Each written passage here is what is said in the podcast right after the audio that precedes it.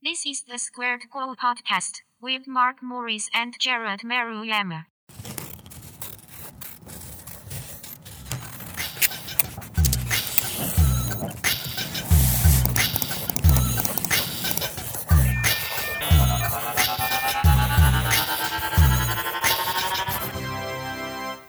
Hello and welcome to another episode of the Squared Co podcast. I am your host, Mark Morris. We have a guest here, Jason Young. Jason, who's our other co-host here today? I don't know how to say his it. last name, but I think it's Jared Maruyama. That's right. Yeah, it's, Yeah, cl- okay. it's close enough. no, it's very good. Close That's enough. very I good. know there's been many better than I discussions did know if last. week. pronunciation on this podcast. Right. I'm not sure if anybody actually knows how to say his last name, but It's said by the robot at the beginning of every episode, so you should know it by now. You you know, so we've never, I don't think we've ever talked about this, or maybe we have, but it took, I had to like phonetically spell your name out so many different times Mm-hmm. Yeah. before it got like remotely close.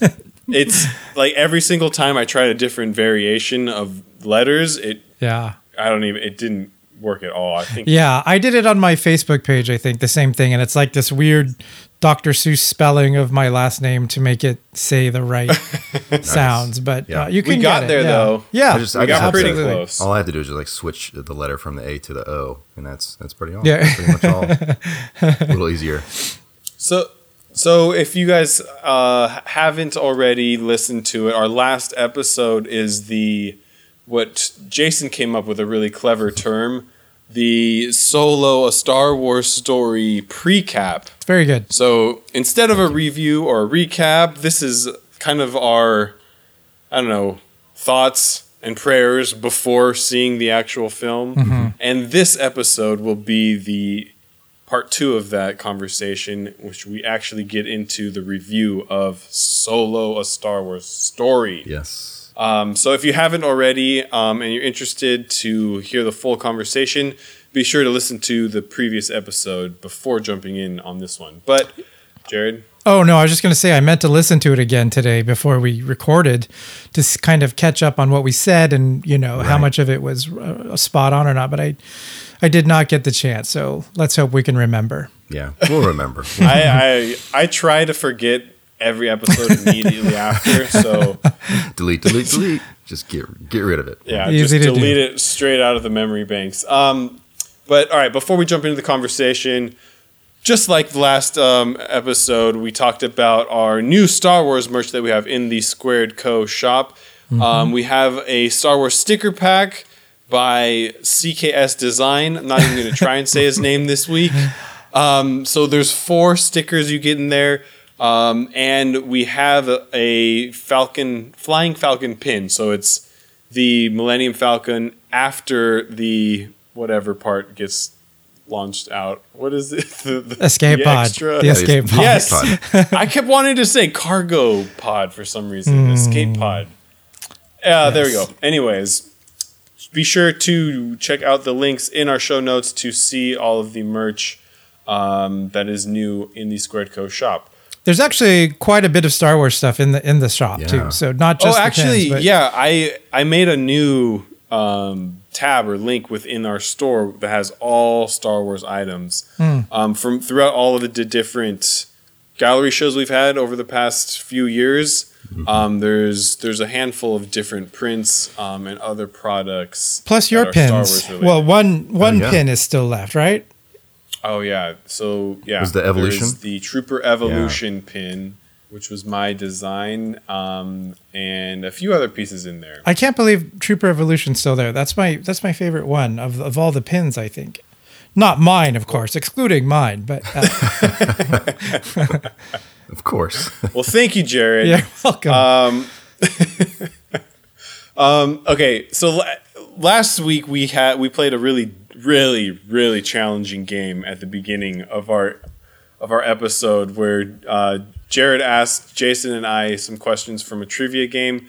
We're not doing that this week, oh, but instead I had the gentleman do one of those fun uh, survey games or I don't even questionnaires, online question Yeah. surveys, where this one was um, what would your job in Star Wars be? So you're we're asked like 20 different questions and depending on how you answer, this website will give you what your Star Wars job would be. So who wants to go first and tell everybody what their job in Star Wars? Uh, I'll go first because mine's not very Okay. exciting. Let me I th- So wait, wait, let's let's tr- let's I want to Okay, Jared, you can go first. No, but I don't know if this is an option because going into this this survey, they didn't say like, oh, these are the the jobs available. Mm-hmm.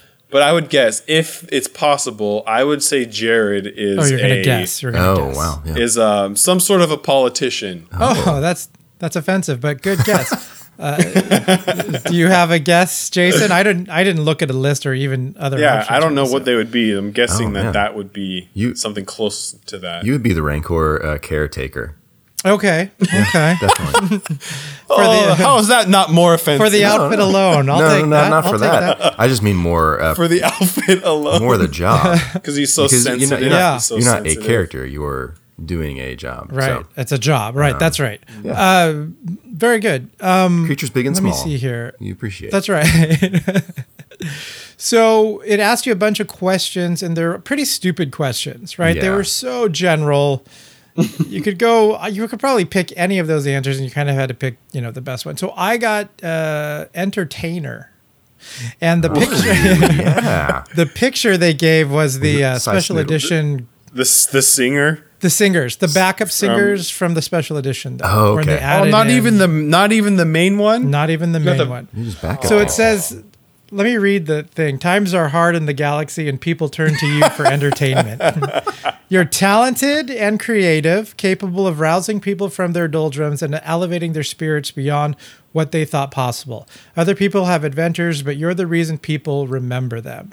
So that's a You good description. That really is. You you know slap on a bikini and you're you're there. Yeah, exactly. I'm I'm fine so with that, that. I mean, if if podcast is obviously not podcast or whatever is not an option Mm-hmm. in Star Wars world, that what you just described is probably the closest thing to that. yeah. man, yeah. Or like uh, what do you call the the pod race announcers? They're kind of Oh, that'd be kind of fun. they're kind of Oh, like yeah. yeah. All right, Jason, Okay. you're up. Uh, I was Jason's, actually, I bet, was. What do you think? uh, gosh, I would want to say bounty hunter because I think he'd want to answer the questions to lead that way. oh, you think he would cheat? Because he'd want it to that be way? the answer. Uh, but I'd say maybe like a, an imperial officer Oh, of some sort. Okay. Yeah, yeah, yeah. I would guess I would. I'm going to go boring, just because Jason is such a nice boring, guy. yeah. And say he That's- he is the goodest guy in the galaxy, and be he would be a Jedi. Oh, okay. I have principles. I Hmm. Wow. suppose. Well, I get politician. He gets Jedi. Okay. I don't know what's more offensive. No, so we Chancellor Maruyama. yeah. So, you, like you said, you basically have 10, 10 responses or something like that to Yeah. to figure out what your what your uh, the outcome's going to be. And I was I really was trying to be honest with my responses, and you know more like my personality. And uh, believe it or not, Jared, you're right. I'm going to be a bounty hunter. bounty hunter. Really? Yeah, I am. Very It good. was- That's a was- good one. It was really it was nice when uh, you know I submitted the survey and then uh, the questionnaire, and then it popped up a picture of uh, Empire Strikes Back, uh, Boba Fett with his blaster up. and It says bounty Very hunter. cool. So the description, real quick. So- you want to read it? Real Yeah. Quick? Okay. Sure. Go ahead. Uh, for half a million credits, you can track down anyone. For half Hmm. a million more, you can erase them from the galaxy.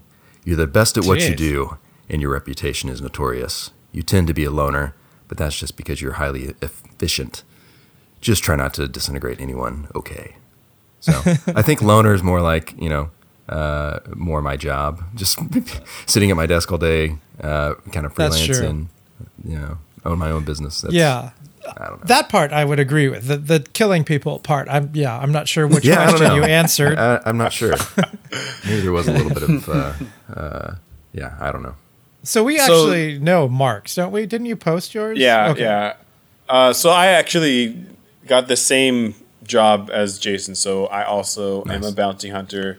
Um, so we don't need to read through it again. But is that surprising to you, Jared? Would you have guessed something different? Uh, well, it's because all of it. See, it all depends on how you answer these questions. So I would love to see the answers to your questions because then I could see where the sort of, yeah, the um, where it goes wrong. I wouldn't think of either one of you as a Where it as goes a wrong for hunter. you, you mean, not for us. Yeah, yeah, exactly. But um, uh, were you surprised, Mark, or did you want that? I mean, everybody kind of wants bounty hunter, but Uh, no, I didn't want it. I I love Jedi, so I would want to be a Jedi more than anything. No. See, I Wars you would galaxy. you would definitely be Imperial. I think. Probably. Yeah. Imperial what though? anything. You just wouldn't be on the Jedi side of things, I don't think. I think you'd either be way. you wouldn't be a I'm Sith. too good. Hmm. I'm too good. We'll have to take a look at these questions again. All right. Right. that was fun though. Uh, all right, so yeah. uh, yeah, just a, a nice little change of pace there to start things off. Um, Sure. But again, we are the reason we're actually here is to talk about Solo, a Star Wars story. So this is the second uh, movie in the Star Wars galaxy that is not part of a trilogy. Uh, kind of, sort of, not following the Skywalker storyline right. um, there's so before we get any further, I'm just going to say it right now. If you haven't already seen this and you're sensitive to spoilers, Oh, we're not holding back Yes. at all. Not at so all. moving forward, this is this is your warning point. Or yeah, I don't know when the spoilers are going to come out, but our conversation is going to be no. We're not holding back on anything. So Yeah. here's your warning. I guess it's funny because I'm thinking who would listen to something where they don't say spoilers? You know, it's so like strange to talk about these things without giving a spoiler. Well, if we saw I this think- like six months ago, I could see where you're like, well, you know, but right. I just wouldn't listen. I think I think in like pop culture, um, I don't know, whatever we're doing right now, where we're comment commenting on pop Yeah. culture. I think a lot of podcasts and other review sites and stuff they give you a point of you know Mm-hmm. of return. So like, oh, you can listen to the first half and it's spoiler free. right. So Yeah, that's true. uh, yeah, we're we're just we're not gonna try and tiptoe around the line. We're just gonna have a an open conversation. I think point. my uh, definition of spoiler too is pretty broad. Like oh mine is I can't so broad. stand the talking around. You know stuff. what? That's a I was spoiler. actually I was halfway mad at you before seeing the movie, Jared, because you posted a picture of baby Han Solo Mm-hmm. with a little Jabba the Hutt toy, and I was like, "This motherfucker, Hey. Jabba Whoa, the Hutt whoa. is in this movie now." Now I know, and the whole movie's ruined because I know Jabba's in it. I, I'd like. And then, of course, he's not even in it, so I got fake mad at you for no reason. I love it. Jared. Then it I- worked. I would like I to have succeeded. I would like to ask Mark if instead of using what you just said, if you'd use the word "moof milker" in place of any profanity, I would appreciate that for this episode only. Make it a fit. Uh, well, we- he wants his we kids all- to be able to listen to this. we all know that Jared is a huge moof milker, so Totally. it shouldn't be a problem. but what I do in the privacy of my own home is my business. So What co- what color is the moof milk? uh, Jared? depends. Depends on the season. Uh, I don't want to get into it. all right, all right. So Okay, let, let's okay. jump into it. Yes. Um, we're first we're gonna stop, talk about like the early stuff that happened within this film. So the first half. Um, I'm gonna start off with the the first topic or first thing I want to talk about or discuss is immediately the very first thing that happens in this movie. Mm-hmm. They have a different intro style than any Yeah. other. So True. they still Yeah. True. they still start with a long time ago in a galaxy far, far away. You know, same font, same blue, whatever. Right. But they do not transition to the opening scrawl. Right. Well, they didn't. They didn't do that in Rogue One either. So for the Right. Star Wars story, yeah, Right. But this is this is different even from what they did in Rogue Yeah. One, Mm-hmm. where they have like um, they tell some sort of a story f- via text Mm-hmm. or copy. How, what are your guys' feelings on that? Do you th- do you like that it's a separation from the trilogies? Do they need to have that the text in there, or should it just jump straight into the movie? So first things first, uh, I think I like that they don't use the crawl for every movie. I, agree. like that that is kept to the the Skywalker saga. I guess we'll say. or at Uh, least I the do trilogy. like. yeah, the trilogy. Yeah, saga, yeah, I like that they did text at the beginning. I, I feel like it kind of needs a, a set, like you know, setting you up for what you're going to see in the same way that they do with Star Wars. Like it's not a date or something specific. It's just saying, here's Right. where we're dropping you. And I thought the way they did it was great. I will say, I thought the kerning was strange on it. Didn't you think? Like, I mean, I don't really notice that stuff normally, but they Neither do I. they put some stuff in like all caps, like uh, syndicates or what did they put? Like it was like crime, something about crime or something, Yeah. or somebody's Oh. name, and so they put that in all caps, and it just looked all off to me for some reason. But I was fine with how they how they handled that. I will say I was a little less pleased by the way Solo came onto the screen. Oh, that's funny. I don't, oh, and it was like a weird pixelated thing, right? Yeah, and it would look. It just looked like a trailer or an advertise. The way they used the exact advertising logo to to come at you like that. I, Well, for some reason, that threw me off a little. if we bit, go but- back to Rogue One, a Star Wars Mm-hmm. story, I was extremely disappointed in how they had the uh, the logo kind of set. It was it was very Mm. very minimal. This one I thought was nice because it actually had some dimension. It's it had some layer. You know, like you said, it, kind of it felt kind of moved. it felt kind of digital.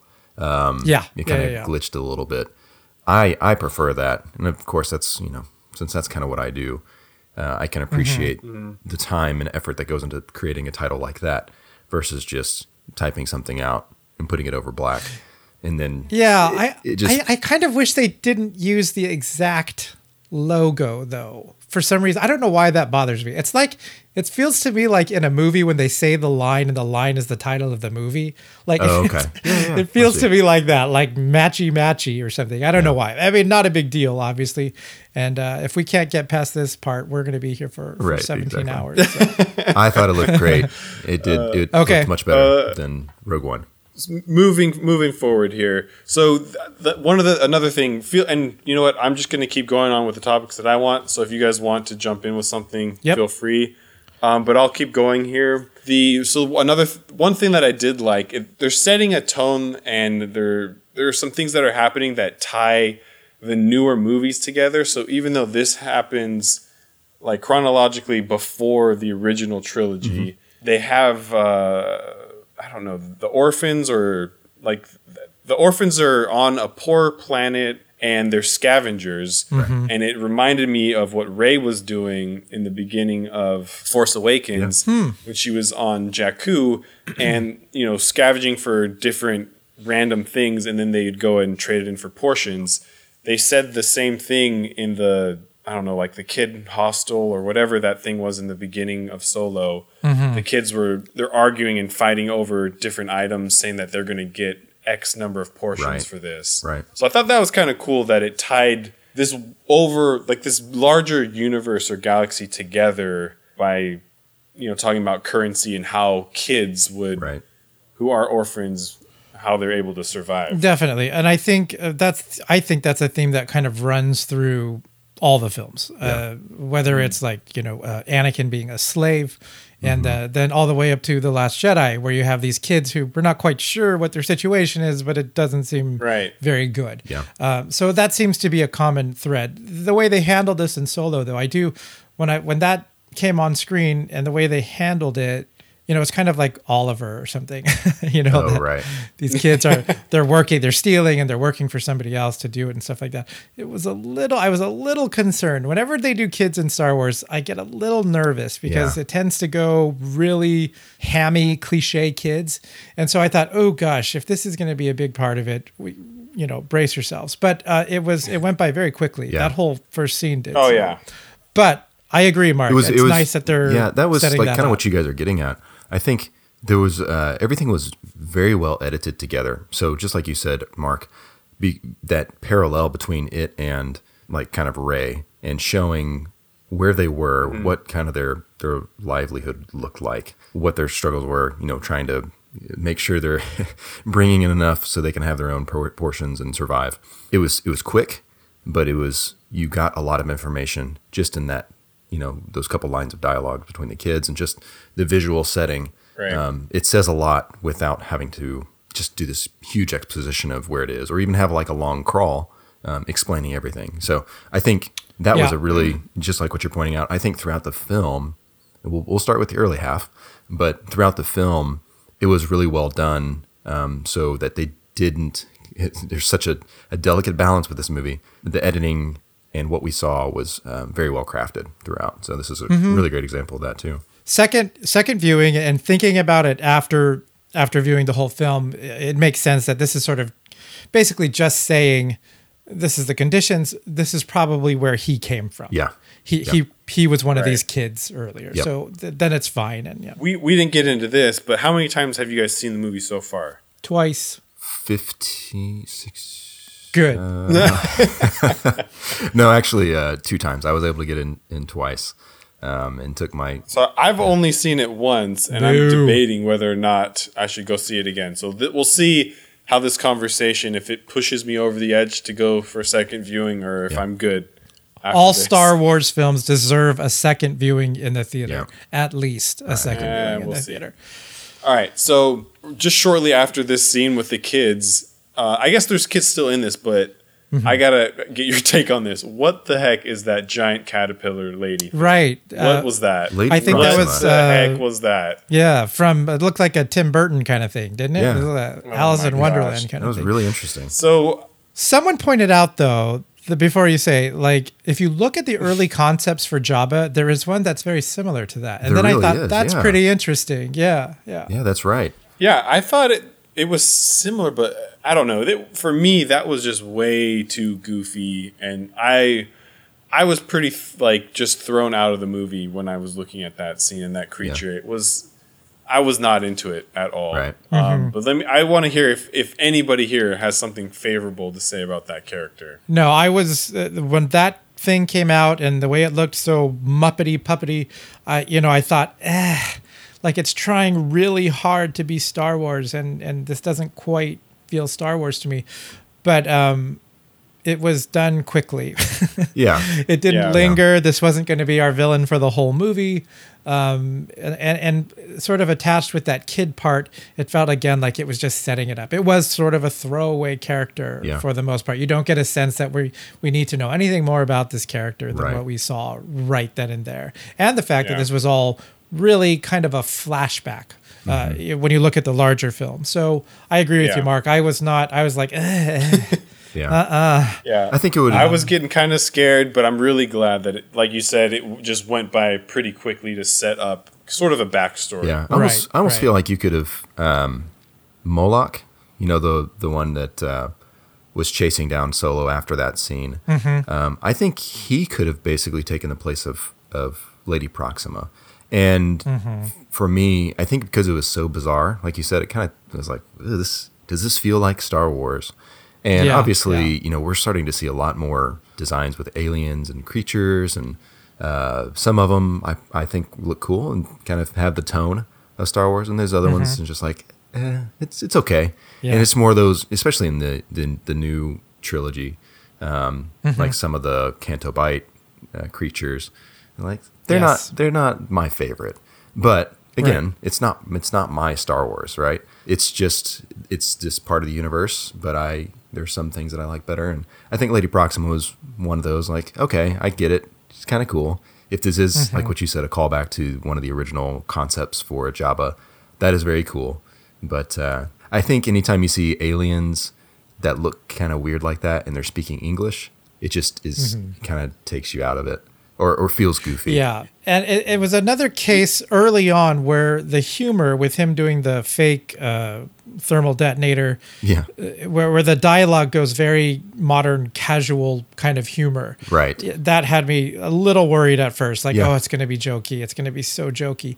And uh, again, it, it went away quickly. Yes. And, and who knows if that was part of it, uh, uh, the earlier drafts. You know, or, or whatever. Yeah. but That's right, that's the right. the tone that uh, that was set in those first few scenes, other than the speeder chase, which was fine, uh, but the rest of it, the character stuff, that whole part, I'm like, ooh, gosh, I'm glad we got through that very fast. Right. Right. I don't know. Is there? Tell talk to me about the dice. Hmm. Is there some like deeper meaning into that the dice? I know isn't like uh Force Luke gave Leia the dice at the end of Last Jedi. Correct. Mm-hmm.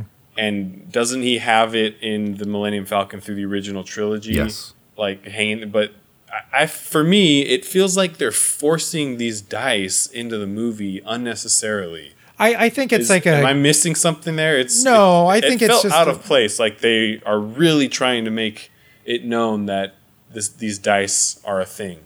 Well, I think they are pushing it as a symbol more than I ever thought of it as a symbol uh, Right. before. I mean, it's a little tiny way to to reference the Falcon, but um, I think uh, how they used it in this one was to sort of give it significance. Yeah. Um, whereas the Mm. Jedi one, it's supposed to just represent an acknowledgement of Han. I think. Right. Uh, this one here, they're really trying to say this is this is why those dice are there, Yeah. and, and to give it weight and to make it uh, merchandisable. yeah, exactly. Yeah, that's what it felt like that to me. Yeah. Like it's just like That's all of Star they're Wars. Trying to force it in here as Yes. much as they can so that they can sell. It'll be on the Pandora bracelet, things, available soon. Yeah. Yeah. Now I think if, if they didn't like kind of what you're saying, Jared, Jared, if they didn't, um, if he didn't pass them to Qi'ra and then she towards the, you know, she pass it back. Mm-hmm. Uh, I don't think that's a well. Who cares about spoilers? But I think Right. that is what made it kind of it had more uh, of a reason to be on on screen versus you know later on, and, and it makes it makes seeing them in A New Hope or uh, whichever Yeah. you know whichever scenes are in, and in Last Jedi, it makes it you know that that tie-in is kind of nice, and I like that they're able to kind of go back and kind of play with these things, and you see some of the similar um, familiar. Elements. I will say, yeah, it, it's it's good in A New Hope because it then you, it harkens back to this earlier portion of his life. But then giving it to Leia now seems a little like, well, that's not you. That's somebody else. Yeah. So okay, now that you're saying that, that's the, the, the next point or one of the points I wanted to talk about. Them introducing a love story into this a, a different love story into Solo. I mean, I'll get your opinions on that after after I mm-hmm. go. Okay. But I, I think it it kind of it dismisses his relationship with Leia. Hmm. Like it because he's putting so much into Qi'ra and like it- it's it's his entire like reason for existing in this movie um, is like his su- super devoted to Qi'ra way more than anything they showed in the original trilogy with him towards Leia, and then the little bits we got in the more recent films, um, The Force Awakens, like the amount of love and what he would go through for Qi'ra in this one film is way more than any other ones that the, all the other films with his relationship towards Leia. So I don't. I thought it was a weird move, and it kind of dismisses that. People might argue that you need a love story in a movie, but they didn't really have one in Rogue One, and that went fine. So yeah, I don't know. What are your guys' I don't. What's your take on this introduction of the new love story? You know, I don't think you need a love story in the films, but I think this one it makes sense. And I think so much of the what happened in Solo and what happened specifically to Han was very important, kind of like what we hit on. It was very important to see where he started and where he ended up, where we meet him in A New Hope, because he's got to be jaded. He's got to he's got to turn into that scoundrel, and you still can see uh, in the young young Solo in this film, you can see that he does have a good heart. He's a good guy. We needed we need he needed to be betrayed by people that he trusted and he loved, and I think because that's what he brings into the original trilogy, and kind of helps uh, define his relationship with Leia. I, I, I think I, I like I like that they're both really guarded when they meet in New Hope and also Empire Strikes Back. It wasn't until Return of the Jedi where they really were like, okay, we can do this thing. You know, I, I like all that contention, and I think it makes their love story more interesting. But I think it's necessary for him to have the past, um, like you know, his first love, and to lose that love. Yeah, I agree. I think uh, because of his uh, the personality we see in the in the original trilogy, you, you, he has to have a big past, and I think it should be that that Leia is somebody different. That if you knew Han through all these, you know, even the movies that don't exist yet, that it would be that this is surprising that he likes this girl. Um, I, I also think it is because this the solo film. I, I, we probably won't talk too much about it, but you know, it's doing sort of middle of the road. It's getting a lot of weird press because of it and stuff. Yeah. But I will say this film does feel like it's building towards at least a sequel. I don't mm. know about a trilogy, but at least a sequel. They could stop it here, and because of the box office, who knows what will happen. Yeah. But it, certainly the way it ended, it feels like they're insinuating that the story Yeah. continues. Yeah. So from that point, I think the love interest here will how that love thing wraps up. Like in this movie, we just see her fly away, but uh, it's probably a much darker finish, which might He's make got a killer. Yeah. right. Well, it might make it seem a little bit more uh, a transition into what we see in the new trilogy, but that's Right. that's speculation.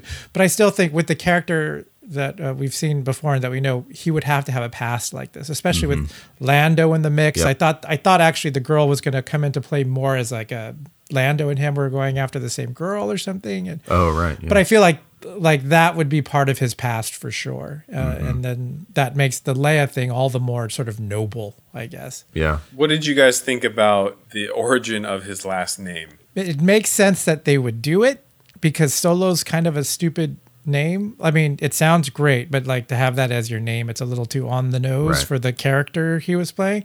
I wish they handled it in a different way. Uh, you know, whether he gave that to himself because it was a box he checked on the form. Yes, But then I yes. thought we can't see Imperial or, Yeah, or oh, that yeah. what do you call that writing? Aurebesh You know, it's something like that. yeah, so we they would have had to have subtitled that, and that might have been confusing to people as to Yeah. that he was checking a box that said solo as opposed to, or or just that he. I wanted him to say it. I, I, don't wanted think he him would to have given himself It. that name. Yo, I don't know. He's a kid, like argue he's that. a young kid, and he's kind of bratty. And I thought. Uh, in a desperate move like that, and he was rushed. It wasn't like he had a lot of time to think true. about this. Uh, but they, to have Yeah. the imperial officer randomly assign him seemed a little too. Uh, I don't know. I, I didn't like that, and I I agree with uh, you, Jared. I think it would have been almost more powerful if he would have, you know, thought about it for a second and then feel like he's, you know, he's pushed, he's under pressure to come up with something and get past this one moment. So solo is what he comes to. Or what if Um, it was like a girl officer he's flirting with and he says it like a joke and she kind of, you know what I mean? Like it, Oh, yeah. it should have been a little more, not so just, oh, I'm just going to call you solo.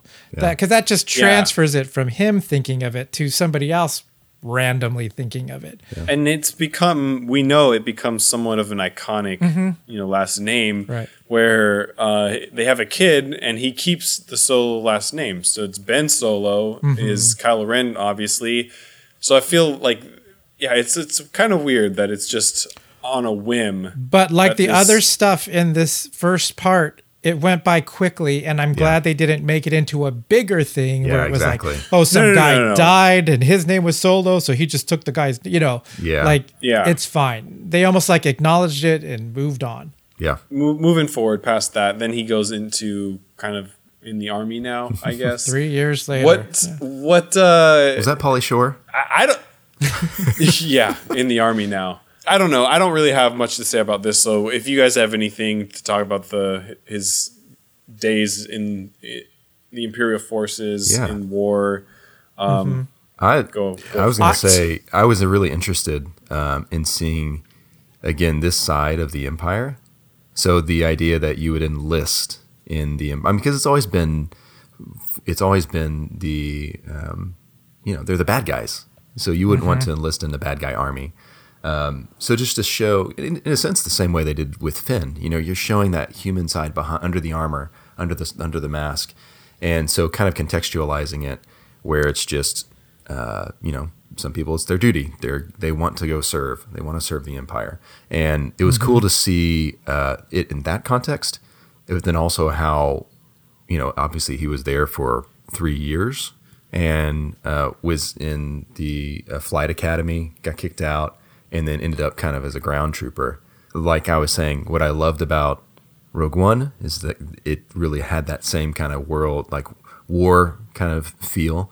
And this one, obviously, Gritty. you were right in the middle of it. I mean, it felt like a World War One um, kind of scene, or that really film Yep. genre, and just how dirty it was and grimy, and yeah, his, his it was funny, you know, when he was talking back to the lieutenant, he's um, you know, just you could see who he was, his personality as a soldier um, under authority, and how he wanted to kind of you know kind of challenge that.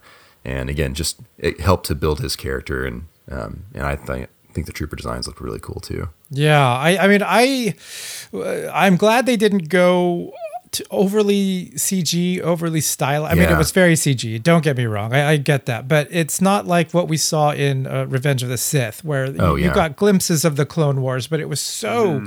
Cartoony and, and stylized that it, it never really it looked very battlefront to me um, right, right. Yeah. this one i was glad they went a little grimier a little dirtier and like um, they didn't dwell on it too Mm-hmm. Right. much you know like it wasn't some big action scene most of it's happening in the background i thought it was a great way to introduce these new characters right off the bat and a, and a sort of graceful way to exit him from the military Mm-hmm. um, so i was fine with it and again i think i will say this for every part of this film it went by quickly Right. They didn't dwell on it we didn't spend too much time here doing cool things Yeah. because this would have been one of those areas where we could have done some cool things Exactly. uh, they just they did their bit and then they and they got out of it. I think most notably it's just the Chewbacca scene was the the key Mm-hmm. scene for for this whole section, and then meeting these new characters. But again, very quick. yeah, good So, pacing. Um, but I enjoyed it. Yeah, and I I did look closely at those scenes, like in the background with that uh, chicken walker thing, and uh, yeah, it just Well, so for for that whole sequence, um, as you're talking about it, I remembered this.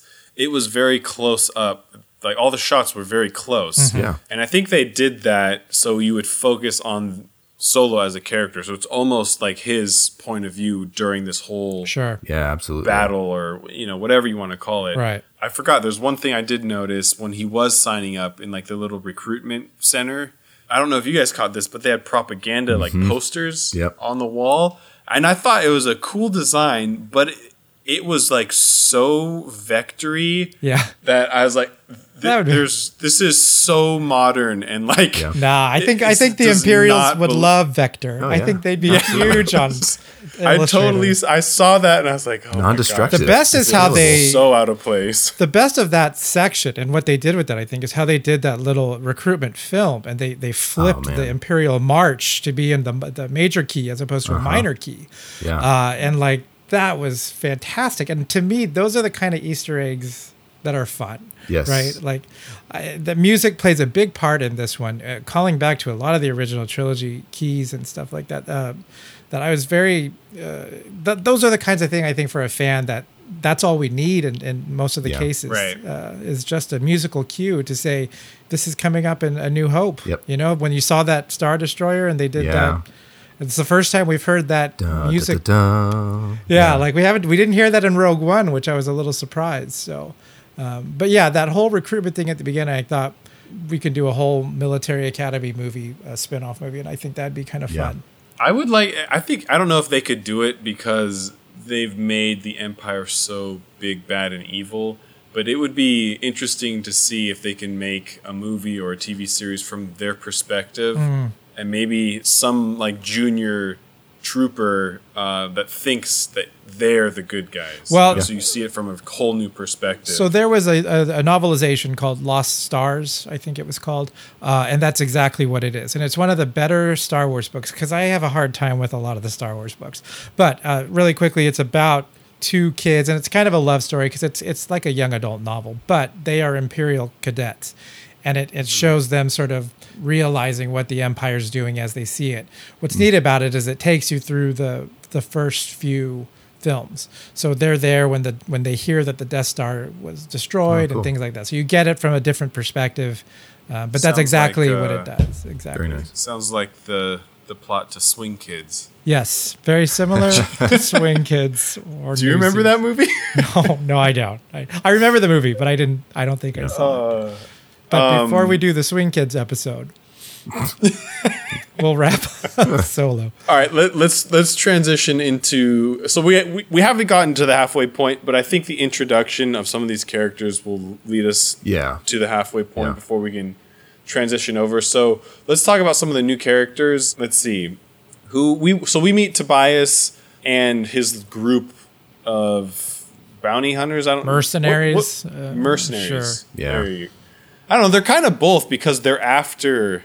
Um, and I don't know. In my head, at least, I may not be very well versed in these terms, but a mercenary is more somebody that is like a hired gun, Hmm. right? And a bounty hunter is after an object to retrieve. Oh, I thought of it just For money? backwards for some They're just reason. I they're just know. Anyway, freelancers. Freelance Yeah. life. yeah, freelancers with guns, That's right. with Yeah. blasters. Um, so I don't remember all the, the the characters' names from. I don't either. We'll help you. Little little I'll help gang. You. Because Yeah, and by I don't remember a lot of them. I really only remember Tobias's name, and I only remember his first name. Tobias at this Tobias Beckett is Woody Harrelson's character. There you go, Yeah. Beckett.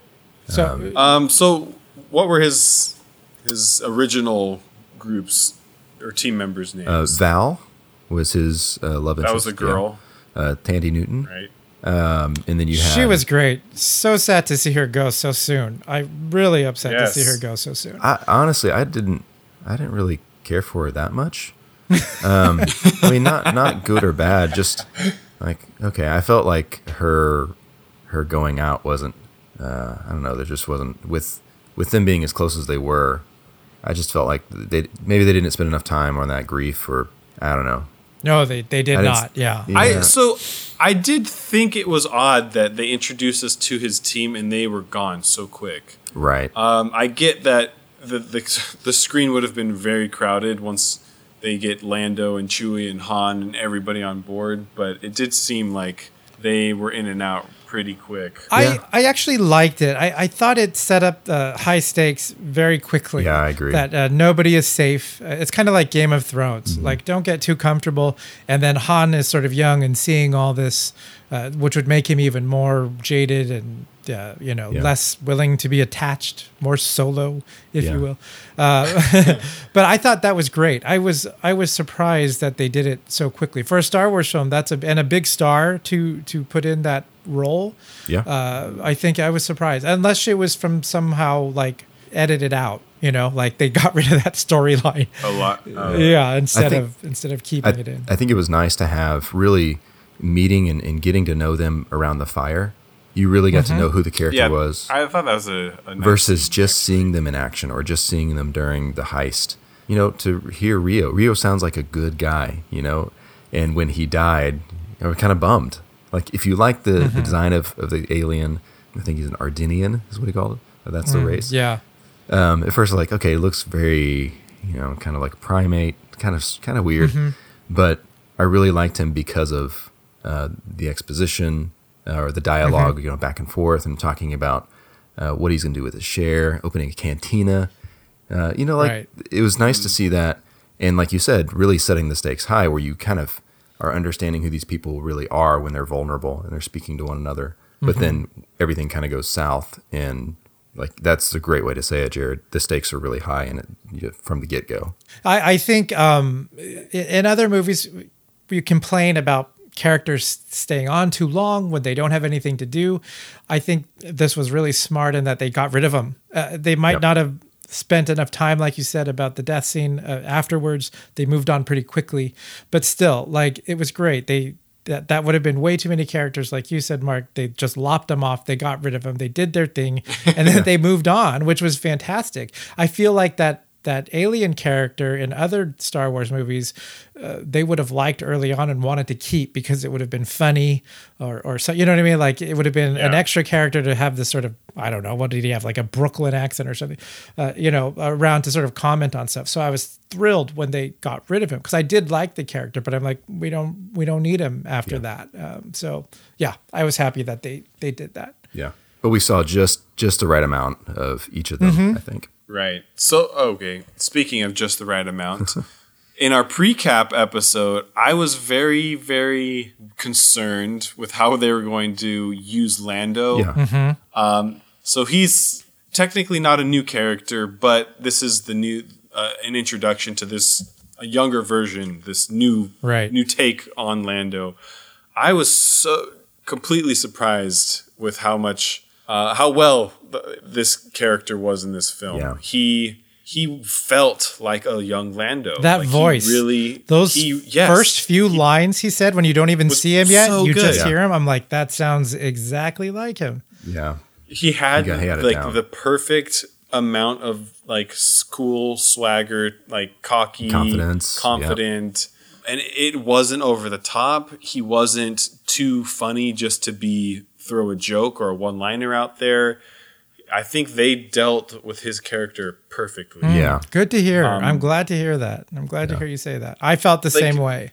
they and it, just like I was saying in the original trilogy, they peppered him in like just enough mm-hmm. where he wasn't Yeah. too much, and but you got enough out of him. I think this movie did the same thing mm-hmm. where it, the focus wasn't on him because this isn't his movie, but he he definitely added to scenes when he was in it and didn't take away. Right. So I, I felt like they did they did really well with his character. I agree. Uh, I like like I said on the the precap, I was worried about that how they would use him and if they would go overboard because, you know, once things are fun or once they saw how well he was doing as Lando, they might overdo it and maybe they are saving it for a spin-off film eventually, uh, which Right. which would still concern me. That maybe you know he's better as a smaller part of a bigger film and not his own film. Um, but i think what uh, with lando especially uh, it's um, what this film has done really well all the way through i think is shown surprising restraint for a star wars film. Yeah. Yes, um, yes. where they did not go too far. Maybe you know you could say okay maybe a little bit too far in some of these places but for the most part uh, i think they held back uh, surprisingly for a star wars film Yeah. a, another character that came in and left us, kind of left us, was uh, Lando's droid L three. L three three seven. So yeah, three three seven. What um, do you, what do you guys think about her? So I like the idea of her. I Yeah. like the concept, and I could see how this made sense, especially now, especially today, to put this strong of a character, this vocal of a character in there. How they did it, mm, there were parts that I really liked, and parts that I felt were like not doing what they set out to do with the character. In many ways, to me, it felt like a strong female written by a man. Oh. Yeah. like like it was too they made her a little too much. She should have been the straight man to Lando's sort of over the top ego stuff. She could have been more just the down to earth reality person. They made her a little cartoonish. Uh, and so it kind of Yeah, it, totally. it took away from the I think the message and the role she was supposed to play in this.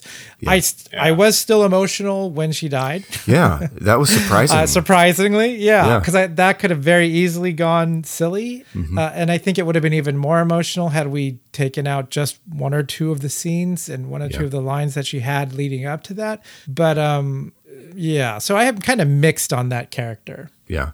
I mean, I think it's, in one way, it's probably good. I agree with you. I think she was a little too over the top. Um, that was definitely something my wife, uh, she picked up on. And she's like, you know, I didn't really, it was just too much. She was just, she was too much. Yeah. And I think, uh, like you said, it could have been uh, a little bit balanced, a little bit better, um, where you just drop a couple of lines or reactions. Um, Right. and I think I think that would have done it. But also, it's just hard to you kind of in a sense you kind of need to go a little over the top on some of these things just so the average viewer understands what like her motivation is. You know, like Yeah. there's some things you Yeah. ha- you have to to call out because not everybody's going to get it and it's not going to make much sense. You kind of have to say, look, this is what we're doing. This is what this character's motivation is. Um, but I thought it was a little much, but still still fun. It- still a good character. Yeah, the intent, like everything else, was good. I think it's just some of the lines and some of the Yeah. like a little bit too much. But it does make sense to have that character be the Falcon and and sort of Oh, I love that. explain why the Falcon is so temperamental, Yeah. even uh, in the later films. That was- that's great. That's great, and that was one of the things that I wasn't predicting that they would talk about or even address in Mm-hmm. this film. Uh, you know, so I thought that was a nice addition. To, And to again, the, like- the bigger thing. Yeah, again, we were talking about all these characters with the Falcon being a character. I mean, it really Mm-hmm. is, and this just gives it that much more um, Right. kind of weight in all the films going forward.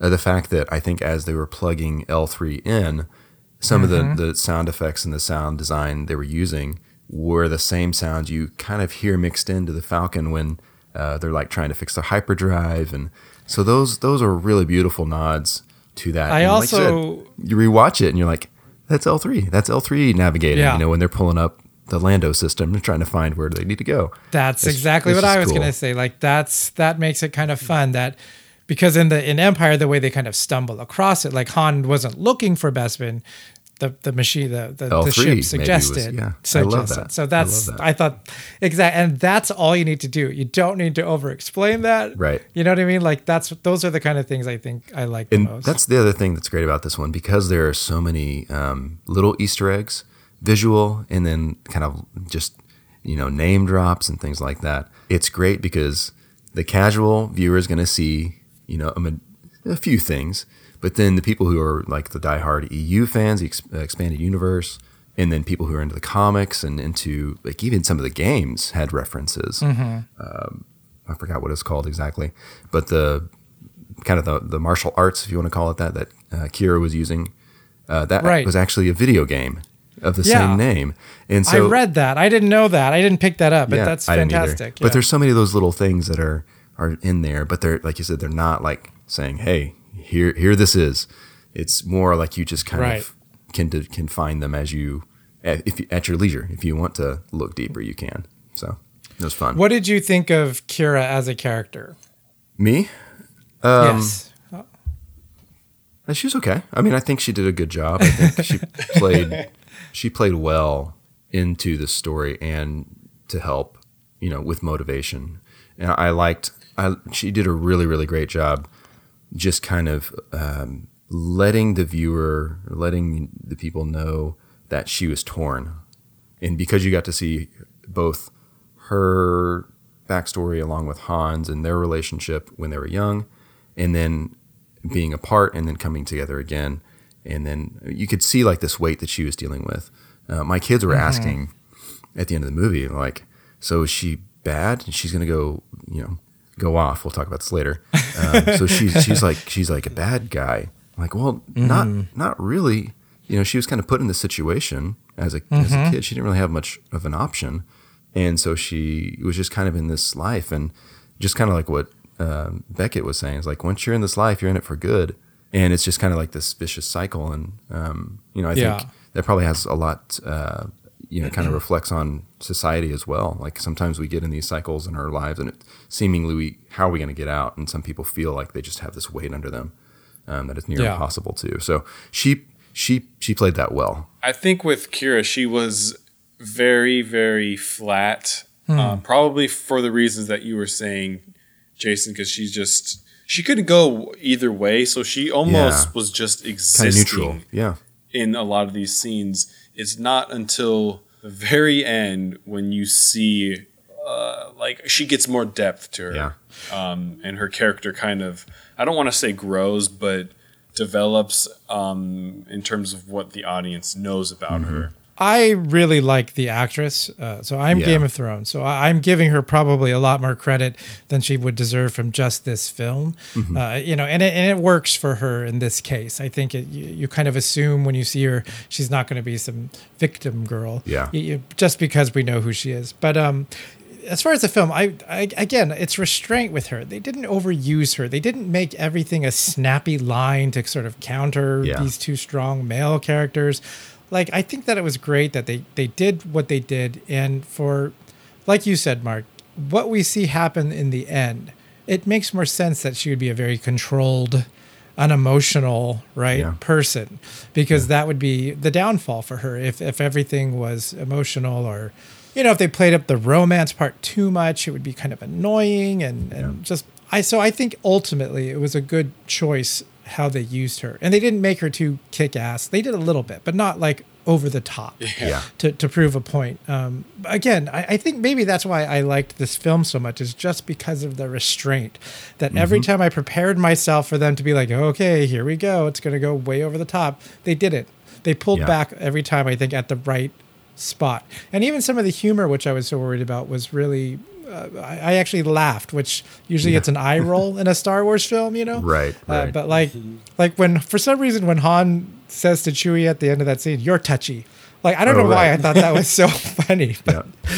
that cracked me up both times I saw it. Yeah. So um, uh, uh, anyway, Let, let's transition into the, for the last few characters. Yeah. the, the We're villains. getting So long we'll here. start with with Dryden Voss. For me, I, I really like the actor. Um, it's the guy that plays the Vision Mm-hmm. in the Avengers movies or the Marvel Cinematic Universe. Paul Bettany. Um, Yes, he. I think he did a great job as a villain, and I was actually disappointed that they really didn't utilize him as the villain. He had very, very limited number of scenes, um, and it really was just him throwing a tantrum in most of the scenes. Right.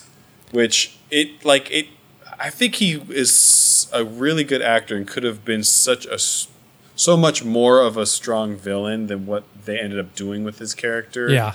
like he's menacing and he looks scary and he's got the creepy villainy accented voice but yeah I, I feel like they may have misused him um, in this film I think um, what's great about, and again, this kind of goes back to kind of restraint, what you were saying, Jared. Mm-hmm. What I love about this film is that it is, we're really focused on the criminal underworld.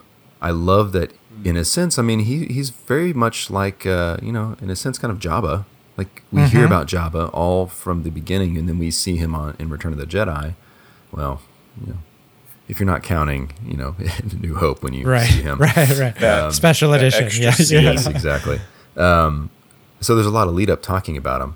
I think so much of this, especially with Dryden Voss, like we see we see quite a bit of who he is just in the conversations as they were kind of you know making the terms of what the job needed to be and what they needed, they needed to do. But I think that's also what makes him, in a sense, kind of like okay, we don't know too much about him, but we know he's he's menacing, he's threatening, and I think keeping it where you're not showing too much of him. It's it's kind of uh, mysterious. Of like we know that he he's done evil. You know he'll kill the governor. Uh, you know that's the first time we see him. He's putting his blade Yeah. into the guy, and so I think I think it, I think it was an I think it was enough for me at least where you, when he was on screen, what he was saying was uh, poignant and uh, yeah, he was he was he was kind of frightening without having to you know you know pull out a lightsaber or anything crazy like that. Yeah, I, I feel like in a in another Star Wars film, this would have been a CG character, uh, just because of uh, the amount of screen time he has, and you know it'd be easy to just do his what three scenes or something with him, and, and just do a digital creature or something like that. Which, whatever, you could argue both ways there, but I think I do like this actor, and he's obviously a good actor. Yeah. There's something a little generic about his evil. Like he could be a Bond villain, uh, and it would be fine, right? Like Yeah. you could just sort of interchange him. There was nothing sort of spectacular about him. I think that you kind of wanted to latch on to. There was, you know, they did some of that stuff with his face, and I'm sure there's a whole backstory there about what that is, whether that's just you know a, a, an injury or or part of his species or who knows. But um, for me, there was nothing to latch on to. And then he dies. So it's not like we'll see him again or that there's some kind of revenge coming. Um, I, I don't know. I, I, I just, it was the one place where they held back where I thought they maybe could have done a little bit more. But given his role in the story, we, we didn't need to spend much more time with him uh, than we did. Right. Yeah. So it's fine for a throwaway villain, I guess. Yeah, yeah, And really, one of the only villains in the film, ultimately. Yeah. Right? Well, uh, th- yeah. So I'm just- we're going to end in the character section here with Enfys Yeah. Nest. so we're, we start off the introduction to her. She's clearly a bad guy in our first scene with her. Like she's going up against Tobias and his team, um, trying to steal the coaxium. And there's a history implied. yeah. Yeah, and there's a history that they're always at odds. It seems like they're out for blood too. Like they're not. They're they are there to kill. From a certain point of view. yeah, so th she's meant to be a villain from the beginning, and then once you actually reveal Right. who she is and what they're all about, you see that you know they're not the villains. Yeah. Um, do you guys have any anything you'd like to add about Enfys Nest here? I was pretty surprised. I honestly, uh, they they set it up to to really make uh, Enfys look like the bad guy, and I, I think it was it was really interesting. It was a, it's a cool twist. I was kind of disappointed. A part of me was disappointed because I wanted to see uh, more battling with that character. Uh, I mean, she was amazing though. Like on the train, like during that heist, she was she was killing it, and that was that was really fun to see. But when you had the showdown and you thought there was going to be a gunslinging kind of western um, shootout, I was excited about that and was hoping to see something. But when it kind of turned around, I was like, oh, but this is this is still interesting. This again, that's Yeah. what was fun about this is that it kind of still was able to bring some things in that I wasn't expecting, uh, and just give more depth to these these characters. Because a lot of times, like, oh, that's just a bad guy in a, a cool looking costume, but there's there was much more, and it, it kind of threw me for a loop. But uh, she looked she looked awesome. I love that that character design. I think that's one of the big things with Star Wars in general is that the character design itself often overshadows the actual character, and so we Yeah. want more of the costume, and we don't really care about the character anymore. Right. Because really, what I liked about that character, and I, I will say, you know, it was a little disappointing at the end, uh, at the reveal, but it was consistent with the message of the film, right? Right. Trust nobody, and so if this person's all bad, obviously they're not all bad. So. Mm-hmm. I I think maybe we were tricked, but because we liked that costume so much, and thought it was badass and stuff. And that seems like that was obviously the point. I don't know why. It, maybe because she was so young, and, Yeah. and again, Yes. it's all part of the the thing. I get it, but I don't know. For some reason, when she took that off, it felt very Disney Channel. Oh yeah, Yeah, she's like a 12 year old girl. Yeah. Which immediately I'm like, it's fine if you are like Phasma, badass, strong female villain. right. I don't know. uh, You lose credibility once you're 12. You're, you're not even a teenager. You're a tween. I like, uh, the casting was interesting too because I thought for some reason it was going to end up being his daughter. Oh, or, yeah. or some kind of uh, you know I don't know I, I don't I thought it was going to play into it more, which I'm glad they didn't. yeah, I, I'm glad there was no familial ties or anything, but yeah. The casting of a lot of these, I think, uh, from an old school perspective, you're looking at all the casting to be very literal, and like they would have only cast this person for a reason, as opposed to just it's whatever it is, you know. So I am glad to see that they made some of those decisions. Again, I think it was a little bit of a letdown. I don't know why exactly, but Yeah. uh, like I would have been fine. I don't mind that it's a female character. Oh no, not at all. She was really only in two scenes Mm-hmm. and only we barely got to see any action out of her. And so Like, maybe the- very very small amount. She Same mentions Boba the Fett, same with backstory. Yeah, Yeah, the backstory she mentions might be the more interesting part Mm-hmm. than what we're seeing here because it's obviously what she said her mother her mother wore yeah. the mask previously. Yeah. So that maybe that's the more interesting story there. But um, you know, again, it was it was fine. It was it was consistent with the story they were telling, I think, so I couldn't be angry. If we didn't have the action scene of her on the train, then Yeah. I'd be super disappointed. Um, yeah. Yeah, yeah. but But, you- again, I think it's the power of that costume. Yeah. How do you how do you, feel? Because since we kind of uh, jumped a little bit, how do you feel about the idea that this this moment, Han being a part of, you know, basically funding, helping fund the beginning of the rebellion? How do you guys feel about that? Do you feel that that was a little bit too much uh, on the nose? And in, in essence, Han was the one who kind of kickstarted the rebellion. To some, something he didn't want to be a part of to begin with, but he helped. Make I don't. happen. Yeah, I don't think that it doesn't transition into his his disposition in and like his stance in the original trilogy. Yeah. Well, I think it Um, does though, because he they I feel like they did it just so he could say no. I, Oh, I'm not joining your resistance. Yeah. Yeah. like I think that's what it was. It didn't have to be so literal that this is going to start a rebellion and say the word rebellion. Yeah. Uh, you know, like I can like that's fine, but I think to me that's what it felt like. Like Yeah. he's reluctant. He's not interested in this. He didn't do this because he thought it was going to start a rebellion. Right. He's doing it because he thought it was the right thing to do for this character and the story she brought. Um, and they didn't say rebellion up front, which was Yeah. which was good. Yeah. Um, it was only in that scene as if to drive it home, you know, Yeah. as if to say, That's true. like, we're going to force you to make the connection. So I, I like that he was able to say no, thank you, and, and move on. That that again, I loved. I think he didn't even say anything, did he? I think he kind of just gave a little smirk, kind of raised his nose, and like, mm, nah. It's, Yeah, not. sorry, I sorry, think kid. he said something. did he say yeah, like, yeah, yeah, sorry, sorry, kid. kid? Because she said, "Well, maybe we'll see you around or something." Yeah, yeah, That was that was nice. The, uh, all those mannerisms, and we didn't really talk too much about Alden, but man, his mannerisms in a lot of the scenes were were really were really the essence of Han Solo, and I was really really pleased that it wasn't uh, an impersonation of Harrison Ford.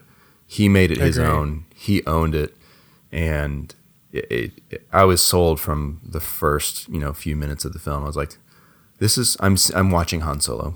I'm not watching somebody try to impersonate. Oh no no, I don't know about that. So all right, this is before we transition into our next topic, which will be Easter eggs. I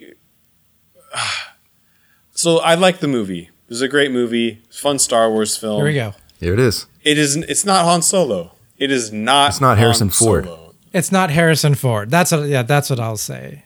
It. It's. I think I agree with my re- initial reaction.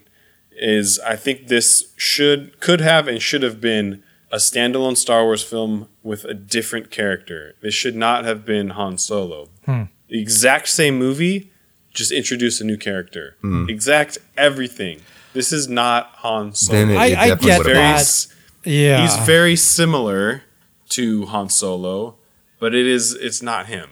I, I- I, I get you can argue it's it's ten years before. No, no, so no, no, no. I agree. I agree. Well, so- well, I would agree that it is not Harrison Ford, and I would agree that this is not the Han Solo we see in A New Hope, and maybe that's why a sequel or two sequels would be great to sort of let him mature into that character because he's not quite there yet, but he is very young. We wouldn't expect him to be the fully formed Right. Han Solo at this stage. He's got to make some mistakes, and he was this kid, and and you know maybe he learned some hard lessons along the way that make him even more jaded than what we'd see in this film. I think this film deserves a, a sequel to see more of that and to really uh, develop the character. I the the main thing was is like you said. I, I'm glad he did not do an impersonation of Harrison Ford. I'm glad they didn't go overboard with too much Han Solo-y stuff, and he was able to just be an actor doing this part. Uh, and it was. It- I think the best thing I can say is that it didn't bug me at any point. Uh, that this that this actor was playing this character, which was I, I was really concerned about that that I just would not be able to get past the fact that this is not Harrison Ford. Yeah. And of course, Um, you know, my so- pers- yeah, our your perspective and my perspective going in it was different from Mark's to begin with. So, it for me, it wasn't gonna, I wasn't gonna focus on that. Whereas I know for Mark, that was kind of well, no, I mean that's rightfully so, right? This is a hard, this is a hard movie to make. Um, when you're, you know, he's such a beloved character, in Han Solo is Harrison Ford in essence. And the other thing is, you know, we we know Harrison Ford as Indiana Jones too. We've seen so much of like this same kind of um, kind of archetype, I guess if you want to call it, through m- many of his characters. So we almost feel like we know him more so than Luke Skywalker or any of the other characters from other um, instances on screen. So I, I totally get what you're saying. Um, but like I, from last episode, I'm just going to go in and just take it for what it is. Recognize that it's not going to be, it's not going to be Harrison Ford, but it's, I'm going to look at it as this is a young Han Solo. And I mean, my perspective going in obviously was uh, made a difference, but I told, I totally get what you're, get what you're saying. And I can't, I can't argue with that. So Uh, all right, I don't want to get stuck on this too long. Yeah, so no, no, let's, no, go let's just breeze over. So we already mentioned a few Easter eggs here, but and this isn't one that we need to spend a lot of t- time on either. Mm-hmm. Um, but there's a couple fun little Easter eggs that I found in the films, and you Yeah. guys can add to this um, if I miss any. But before I I talk about any, I want to say that they did what we asked them to do with the Easter eggs last Yeah. week. So in our last episode, we were very concerned that they were going to just throw, you know, really heavy-handed Easter eggs, just go. I don't know, treat them the wrong way. They, I think, in this film, they did it really light. It was just enough for the fans to to be aware of that they're there, but it didn't take over the movie and it wasn't obnoxious. Yeah. It didn't stall a scene. It was very fluid and you got the nod and then moved Yeah. on. Um, one of them that I noticed that I thought was a, a cool nod to this this this world that they were building, kind of the the smugglers and the bounty hunters. Um, when they were around the campfire, they were asking, or was it Tobias's girlfriend was saying Val, something yeah. like, "Why did we have to bring these guys along with us? Wasn't Bossk available?" Or Yeah. something? Yeah. They- Yeah, she yeah, said yeah. something like should've that. just hired like, Bossk. That's a cool Yeah. yeah, that's a cool nod to that lifestyle and those characters That was there. great. You know, it's um, it wasn't too much. It was really quick, Mm-hmm. and then it moved on. Um, another cool one that they treated in a similar way. This was a little bit more like you couldn't miss this one was uh but they didn't mention like they didn't spend extra time on it. Tobias uh, Beckett he wore Lando's costume when he was in disguise from Return of the Jedi. Yeah. They wore it when they went to that slave colony. But it was just like, this is my disguise. We're not going to spend any time talking about it. Right. It's just, this is what I'm wearing. Um, so that was a cool Easter egg. Yeah. Uh, the last one that I have is uh, when they're the last planet they're on in the sand, when they're about to have the showdown. Or actually, I think this was after when all of Enfys Nest, char- uh, her posse, takes off their Yeah. masks. One of them is Wicket Uh-huh. the character that played Wicket from Return of the Jedi was one of You know what's the in, you know what's her interesting about that? there. Apparently, uh, his his name is his character name is Weazel, and apparently Mm-hmm. he was also in um, Phantom Menace during the Phantom Menace. pod race, and he Mm-hmm. he was the same actual character Weazel. Right. So it was interesting Right. to Oh. to have that tie in too. Oh, so this is a continuation of that character. Yeah. and that other Yeah. character with the pipes in his mouth was is in Rogue One as well. And I think they acknowledged that they said that that is the same. Yep, two uh, character. Edrio two tubes, I believe. Um, but there's like there's brother there's like brothers, so I'm not Oh, sure okay. which one. it Could be is, one of the brothers. Ah, yeah, it was that was nice to see. And going back to kind of the things we were calling out before, uh, Mark, I don't know if you saw, but you got your Rodian, you got your Greedo species, but he was not green. He's So like an you- orange or right. Oh, I It's saw almost like that, and I was I was yeah. I was wondering if that like was a different I don't know species or something, or if it was the same Yeah, thing. was- but yeah, I noticed that was different Yeah, colors. so you knew it wasn't Greedo, or it was Greedo with a sun Yeah. sunburn or something. Yeah. Um, yeah, I was. Let's see.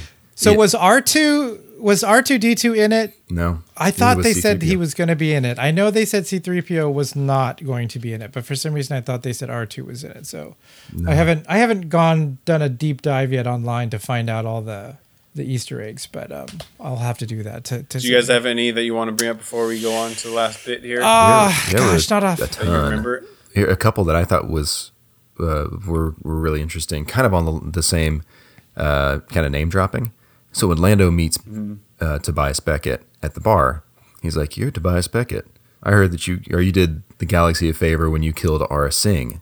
Mm-hmm. And he's like, "Well, I didn't kill her, but I think the fall it did that basically. Um, or I pushed her, but I think the fall killed her." Aurra Sing was actually in uh, Clone Wars, and she also had a little cameo in Phantom Menace on the the pod race too. She was like one of the sniper uh, bounty hunters, yeah. like trying to take out the pod racers. She played a big role in the Clone Wars animated series, and she was she hung around with Bossk and IG88, I think, Dengar and uh, Little Boba. They're running around in a few episodes, so yeah. it was it was cool. Again, those name drops were nice. I loved hearing Bossk, of course, um, and then what was really awesome, and obviously this is this is something we all caught, but in the trailer when you see Tobias talking to Han, he's like, "There's a big shot gangster," and then in the trailer they cut to Dryden Voss, but they were talking about Jabba at that point in the Yeah. trailer, like right Yeah, under our nose, and yeah. that was really cool. And then another one that was again like all these little little nuggets. There were a ton Mm-hmm. of Easter eggs in Dryden Voss's in his kind of his room, but where they were having Yeah. all those those meetings. Um, all kinds of really cool things from uh, solo like books and like the there's kind of a blue crystal skull that was there. The idol from Indiana Jones Temple of Do- uh, um, Oh, was it in there? yeah, the idol was in there. I think like right underneath it or somewhere. But there's all these little Easter eggs just jam packed in there. But during the car, the first uh, sabacc game, he talks about owning a ship, right? And he was going to bet it against Lando's. So that's the the VCX 100. That's the same ship that's used in Star Wars Rebels that they're flying. And so all those he name drops some speeder models from like video games. There's all these like little really great nuggets that um, again you can just kind of get lost in all those little tie-ins. But Absolutely. And those are the best ones. And I think those are the most comfortable ones for me Yeah. where uh, for for me even being a big Star Wars fan, I don't remember the names like Jason, you're very good at, that. well, keeping some of these names in your some of these I don't you remember do exactly. I had to I had to kind of Yeah. look around, but um, But those are the fun ones and those are rewarding and, and you can almost tell by the way they say it that I have to go look this up. Yeah, After I'm Oh, sure yeah. they're referencing Yeah. something here. Yeah. And I want to go see what that is. That's the fun of it. Mm-hmm. It's not where they're just like, remember this guy? Like that's the ones I hate. Or like in The Force Awakens and even The Last Jedi, they do a lot of those. Like when um, Finn was in the Falcon and he, he he lifts up the old lightsaber thing. Like that kind of stuff. I hate that kind of Oh, stuff. yeah. Right. Like he literally winks almost. uh, You know, like, huh? Like Yeah, I yeah. hate that kind of joke. And they do it in The Last Jedi too. And I just, those are the ones that are tiresome for me. Mm-hmm. Um, so I thought what they did in this one was great. Uh, Yeah. How they did it. And, and it was smart and kind of fun and, and just the way it should have been. I yeah, think. there's some really great But- ones. Oh, and one We more can thing. move- oh. one, one more thing. Um, yeah. the 12 parsecs line. You know, we were talking about that last last time, and I, Oh, I was kind of it's hoping there's going to be rounding 14 down. parsecs like tied Yeah. into um, Force Awakens, Right. but the rounding down comment was just that was perfect. I'm glad they did something special Yeah. Mm-hmm. with that.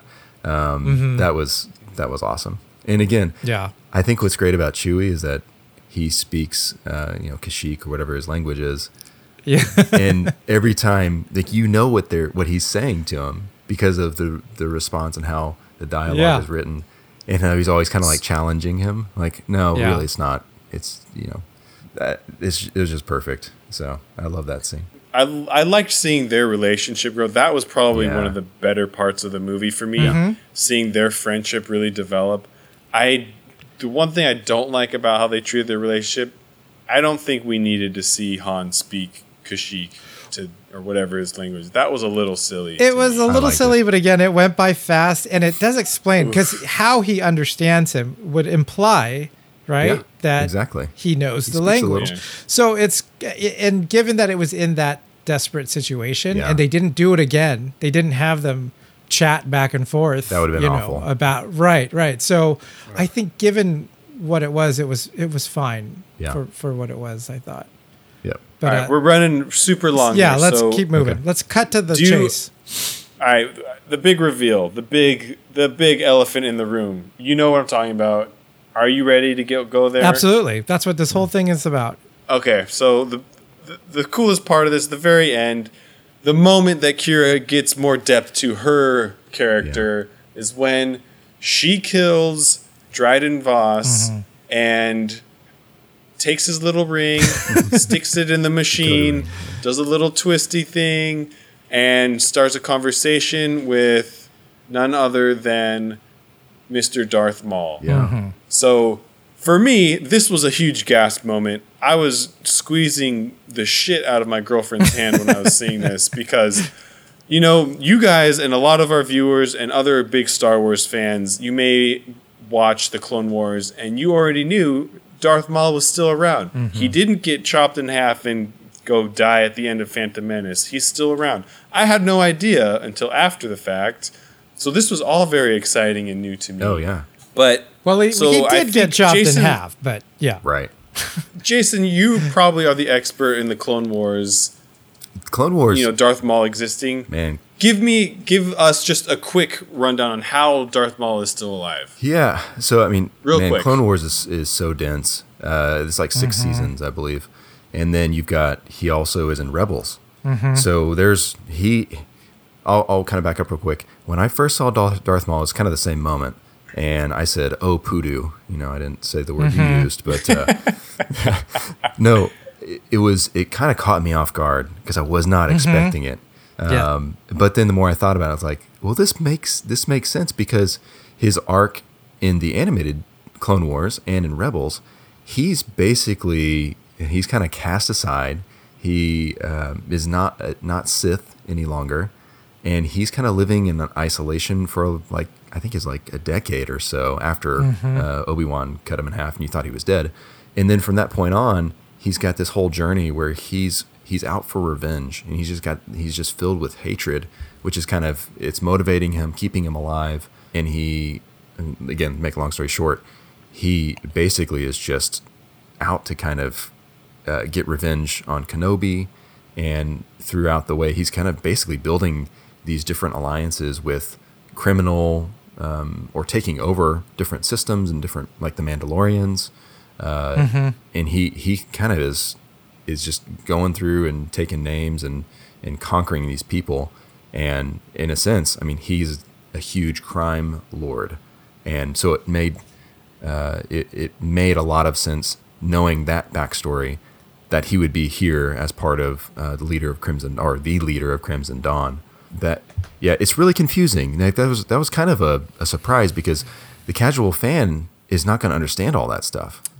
You know, but it was just kind of smart because then it might actually get people to want to go back and and watch Clone Wars. Go back. Yeah, and now I feel like I have to watch every single thing and read everything that is in the official updated Star Wars canon. Well, I will say, what? Disney's like- doing a streaming. oh my god. Yeah. 2019. You can just watch all If- of that, but you have to pay for if it. If you just jump to Clone Wars and just if you just want to watch the Darth Maul scenes or the, the episodes Yeah. of Darth Maul, they're they're relatively contained. I yeah. think within like three or four episodes. Season four And- starts at episode 21. called yeah, and you can watch. Yeah. You can jump right into that. You don't really have to watch Yeah, the no, whole se- to, no. to get that. I will say this: that series of episode is bonkers. It is the craziest, like darkest thing they've ever done in that series, Yeah. and and not and Rebels doesn't come close to doing anything that nuts with him No. in that. But It is a deep dive, The, yeah. the way they bring him back and the way they explain it is just crazy. Yeah. Uh, is that canon? Is Clone Wars Yeah, canon? Or did- Absolutely.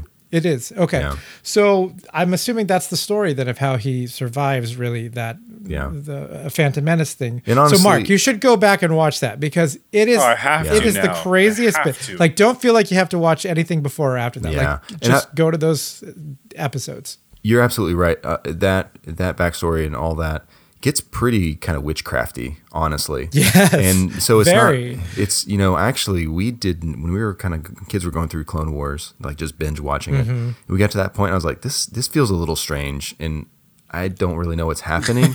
hey guys, I'd agree. I, let's change Yeah. let's change this we don't need to watch this honestly and it, it get, does get really strange and really weird that really was my first thought when I was watching it. Is I'm like, boy, this is really heavy for Yeah. kids. Like for adults, it's fine, whatever. But for Yeah. kids, I remember thinking like, my goodness, I can't believe they're taking it in this direction. He's got a brother. He's got, a, Yep. Uh-huh. I think it's his mother that is that is sort of key to all of this. It goes just nowhere you thought it was going to go, and it's Yeah. interesting. So, you, you, you I've definitely got a watch it, question but- now. Immediately, immediately when I saw him pop up on screen, I went to Snoke. Hmm. Is there still a chance? no God forbid. Is there? s- It wasn't. It wasn't a still fancy chance? gold robe. It was just a. I I thought it was going to be the emperor, or or somehow Yeah. tied That's to what the I thought it was going to be Yeah. too. Um, and I think they kind of wanted you to think Mm-hmm. that, but um, yeah, I my my initial thought was I didn't like it actually. My my very first thought when he revealed himself, I thought, oh, that that's crazy. Like yeah that's really like I know he's alive because of the extended universe and all that stuff. Yeah. But to throw him at the end of this film, uh, it seemed like I don't know, like crazy. Like yeah yeah, I don't know. But uh, I watched it again and kind of thought about it. I'm like, well, I guess it's fine, and it will all depend on what they do in the next film. Mm-hmm. If this thing is by itself, I think it's a little confusing to throw him Yeah. in at the end and and uh, insinuate a whole backstory for Qi'ra that we'll never know. But if there's a sequel, that'll be telling. How they use him in the sequel, if there is one, will be sort of my final judgment on whether this was a I good move. there. So we've kind of hinted at this, but it's not doing as well as they thought it would or they wanted to uh, in the box office. But I think because it wasn't a total bomb and the way that they set this up, they have to follow up with something. I, I feel like, you- they you will. You can't not. Uh, and but maybe I know. I mean, who knows? I, I think a lot of people went into this film like Mark. They did not want to like this film, and I think a lot of people, on principle, are bad mouthing this film just to say I was right. This was a terrible film Yeah. because I said it was going to be a terrible film, and they're not ah. sort of relenting. Now, I'm not saying that's Yeah. what you did, Mark, but I think that's a lot of it because I am rather surprised at the backlash for this film. At best, it's it's sort of innocent. You know, like Yeah. it doesn't piss you off the way I could see why The Last Jedi pissed a lot of people off. It doesn't do that. So I'm a little surprised by how much weird press it's getting. Who knows? That's a whole nother conversation, probably. so you, you still never answered my question. Hmm. What's your question? Yeah, what is the question? I forgot. I forgot the question. Is is there still a chance? Is my man Snoke? Are you serious? Around. that's a question. Well, yeah, of course Snoke's around now. He he lived through all of this, so he's he could be in any of these early films. Oh, you mean after After The Last if, Jedi. If if Darth Maul can get cut in half, No, because why the can't Oh, Snoke? I mean, I'm sure he could. I'm sure he could. Oh, I see. I'm Um, sorry. Yeah, yeah, yeah. The the direct. Yeah. Uh, I doubt it. Maybe uh You saw his tongue hanging out. I'll have to. I'll, I'll have to watch uh, these episodes on the Clone Wars to see what it would take to resurrect Snoke. Um, but all right, let's um, final thoughts before we get into our rating. okay. Uh, for me, so I'll start. Uh, like uh, you guys were saying, I went into this. I don't know if I'd say wanting to not like it, but I definitely, ah, man, I my expectations were all over the place going into this movie. Yeah. Um, and I actually I had a good time watching it. It wasn't it was not terrible. I think my the biggest complaint I had, I just like a broken record saying it over and over again. To me, it's not really Han Solo, but I get your points. I understand, um, and I don't necessarily disagree. Just for me, I don't like that they went and made it this specific character. Um, having said that, yeah, it was a really fun movie, and I hope they do some. They follow up with something equally as good, if not better. I liked a lot of the characters that they introduced here, um, and I want to see where this ends up. Yeah. Jared. Uh, I think this is a great palate cleanser after The Last Jedi.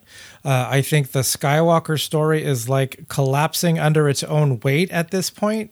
And I think, uh, to me, seeing this film makes it even more sensible for them to abandon the Skywalker story at this point because you can't tell that story anymore. People are too invested in it and they're they're smart to just let it go, let it die off, kill it off, and then whoever wants to come along for this second part of the journey, great.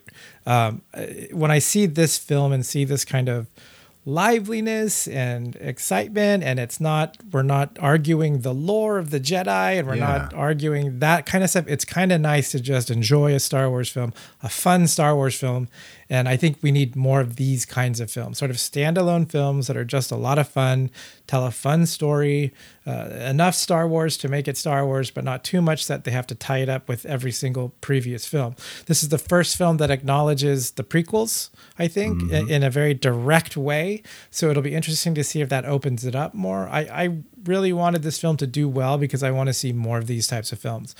Maybe they should have waited to do such a big character a little bit further down the line. When people are more comfortable with these spin-off films when people uh, have different expectations for them and things like that. But personally my personal thoughts on this was i really enjoyed this film so much that i literally went the next morning to see it again because i really did want to see this film again. So for me that's a big test is if you want to see this film again right away. Um, so yeah, I was really I was I was surprised at how much I liked this film. So um, I was a little sad to see the the response has been so crazy. But again, like what we kind of hit on, I mean, this was from the beginning. It was going to have. Uh, it's been very kind of divisive and not divisive, um, but it's it's it's caused it it hasn't from coming off of the Last Jedi. It's just it was kind of doomed in a sense from the beginning on multiple levels. So I was just e- extremely pleased from all the points we talked about on the previous the precap and after seeing it and discussing it now it ju- it was just so much fun. It was mm-hmm. it was it was a blast. It was like run and gun fun. It was just nonstop. Mm-hmm. The pacing was perfect. The character development was was really great. And again kind of mark i think what's great about using han solo for kind of diving into more of this uh, the familiarity of the universe is like if it was if it wasn't Han Solo or if it was someone else, we wouldn't be able to see Lando. We wouldn't be able to see more of Chewbacca. And so I think it's a really nice kind of funnel into seeing uh, additional kind of ancillary characters, uh, which this just did what it needed to do. It was it was just uh, you know chock full of Easter eggs, uh, handled extremely well. The I thought the dialogue was was uh, on point. It was funny. It's it's hard to be disappointed in this film for for me because it's one that I uh, will will pop in multiple times and just watch and see just the Kessel Run. You know, see how that uh, plays out. It just there's just a really lot of great things to to take away from this film. While while you're going, let's hear your final review. So you're gonna give us Jason. Yeah. So we're changing our scale now. I tried to be cute and clever with our squared co movie reviews and come up with our own review system, but it didn't work. So we're gonna go to normal, uh, scoring the movies one to ten.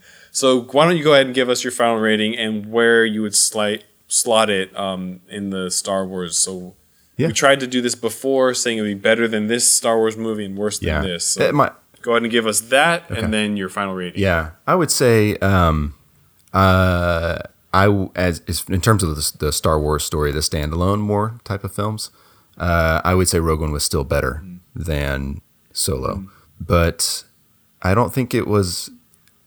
Gosh, it's r- still really tough. To me, it, it did a much better job than the prequels did. But it, let's just say if we're gonna go better than more current stuff, I would say it was better than The Force Awakens for sure. Yeah, for me it was. I think, um, yeah. I, again, I I think the Force Awakens was a little bit what we expected, and this kind of turned some things around. There were there were some nice surprises along the way, so it just it was more fun. Yeah. and just more more fun action. I mean, nonstop action. What that's that's Star Wars and in good character development, and I yeah, I'd say is definitely better than Force Awakens for me. Uh, What was your rating? Overall, I Yeah. would probably say, um, I'd say an eight and a half. Got the point wow. five in there. Yeah. That's, that's a high one. I liked it. It was fun. All right. So I'm gonna go next, and I'm gonna say so for me the like the better than worse than is it's difficult, It is. and this is just loose. It's your rating But, system, um, though. just yeah, just so I can get it out there. Um, I'm gonna say it's better than the Last Jedi and worse than Revenge of the Sith. I know Yeah. I like I I haven't seen it for a while, but from memory, I don't hate Revenge of the Sith as much as the rest of the world. Oh, sure. I may have to rewatch it again. Oh, I don't think Um, I don't think people hate Sith, do they? I think I think they I think do. Phantom I think Menace people- gets the brunt of it, and then I think people just group the prequels now as like, oh, the prequels are all terrible and I hate them all. yeah. and which I mean, yeah, whatever. So I'm gonna say better than Last Jedi, worse than Revenge of the Sith, and the my final rating is gonna be a six point nine. I was debating between six and seven, and then I let you guys Go say we can add the extra decimal point. But I think that extra, I couldn't give it a seven because that's kind of high for a movie. Um, I wanted it to be, you know, let you people know that it was not a great movie. I had a lot of fun in it. One of the things that we didn't get to talk about in the in our review portion was this is an issue that I had because of where it exists in the timeline and we know which characters survive. Jason, you kind of brought this up, I think, in the pre-cap. Like we know Lando's going to survive. We know Chewie's going to be fine. We know Han's going to be fine. Um, and now with the introduction of these new characters, even though so he died already in this first one, Tobias Beckett, but the characters that were introduced and still alive, like Qi'ra, if they continue with more movies, she's probably going to die. So the the issue I had is that where it exists and the characters that are that are in these films, the stakes aren't really high hmm. to me because we know what happens long term with a lot of these characters. Hmm. So as I'm watching this, even as a solo film, solo film, Um, or standalone. if it's going to be if it's going to be a trilogy, like we kind of know what to expect in terms of where these characters are headed. But yeah, so for me, I give it a six point nine. Jared, Oh boy. So I give it an eight out of ten, and uh, you know when we're when we're ranking it this way, this is kind of why I think we have to do it both both ways, ranking it Star Wars wise and ranking it as a film. Eight out of ten because I think it did what it set out to do well. Uh, it didn't overshoot, uh, it didn't under deliver. I don't think in too many ways. You know, there's always going to be sticking points. There's sticking points for every Star Wars film where you could say, oh, they probably shouldn't have done that. Um, but for for what I was anticipating and what I got, I was so surprised. Uh, and again, uh, how much they held back, uh, how much they, um, what they didn't do was almost as impressive as what they did. Um, so I'd give it an eight out of 10. Um, where it sits for me, it's really hard. I did write this out and I'm changing it as we're sitting here. So, like, it's about on par with Rogue One for me, which sits sort of right in the middle between the original trilogy and the and the old and the prequels. I think I would watch this one more than Rogue One. There are parts Yeah. of Rogue One that I really like, and it's a much more emotional film in in some ways uh, because it's tied so closely with the New Hope. But I think I would probably watch Solo a, a, a few times more. Here's my problem with Sith. Sith is the one that for me bounces up and down on the and the rating. Like Sith is like a good story told by a bad storyteller. Like there are parts of it that I really like. You know, you like seeing some of these iconic moments, but then it's like someone telling you a story like, "Oh, this happened. Oh, but I forgot to tell you that this happened before this. Oh no, then this happened." Like it feels like that to me. There's so many scenes and it's cut all weird. Anyway, so for me it sits right right around Rogue One, Solo, Sith are right in the middle between prequels and so it's Empire, Star Wars, Jedi, and then everything else gets shuffled around. The bottom is Attack of the Clones for me, though. So Yeah, that sort fair. of sets it up for you. Yeah, yeah, yeah. yeah. That's where we stand. There you go. Yeah, Nice. but gosh, you know, I want to say I I have never been. It's been a long time since I've come out of Star Wars film this happy. You know, like the Last Jedi, you come out kind of scratching your head, like, does that make sense? Do I like what I saw? That kind of thing. And this one, I think it was just like a good feeling, Star Wars fun. When that Falcon did the flip and hit the Tie Fighter, that was fun. Like It was awesome. that kind of stuff I thought was was a good time. So I want more like more Star Wars films like this and save the heavy stuff for the the main trilogies, I guess. Yeah, I can agree with that. Um, I think so. We were trying to to keep this episode a little more bite sized. I don't think it's ever going to be possible. You can edit us down. if the if the episode is Star Wars, no matter what, it's gonna go on forever. and congratulations to the listener if you've made it this far Yeah. in this episode. Exactly. Uh, thank you so much. So I think that's it for for this episode. If you guys have any last words on Solo before we sign off here.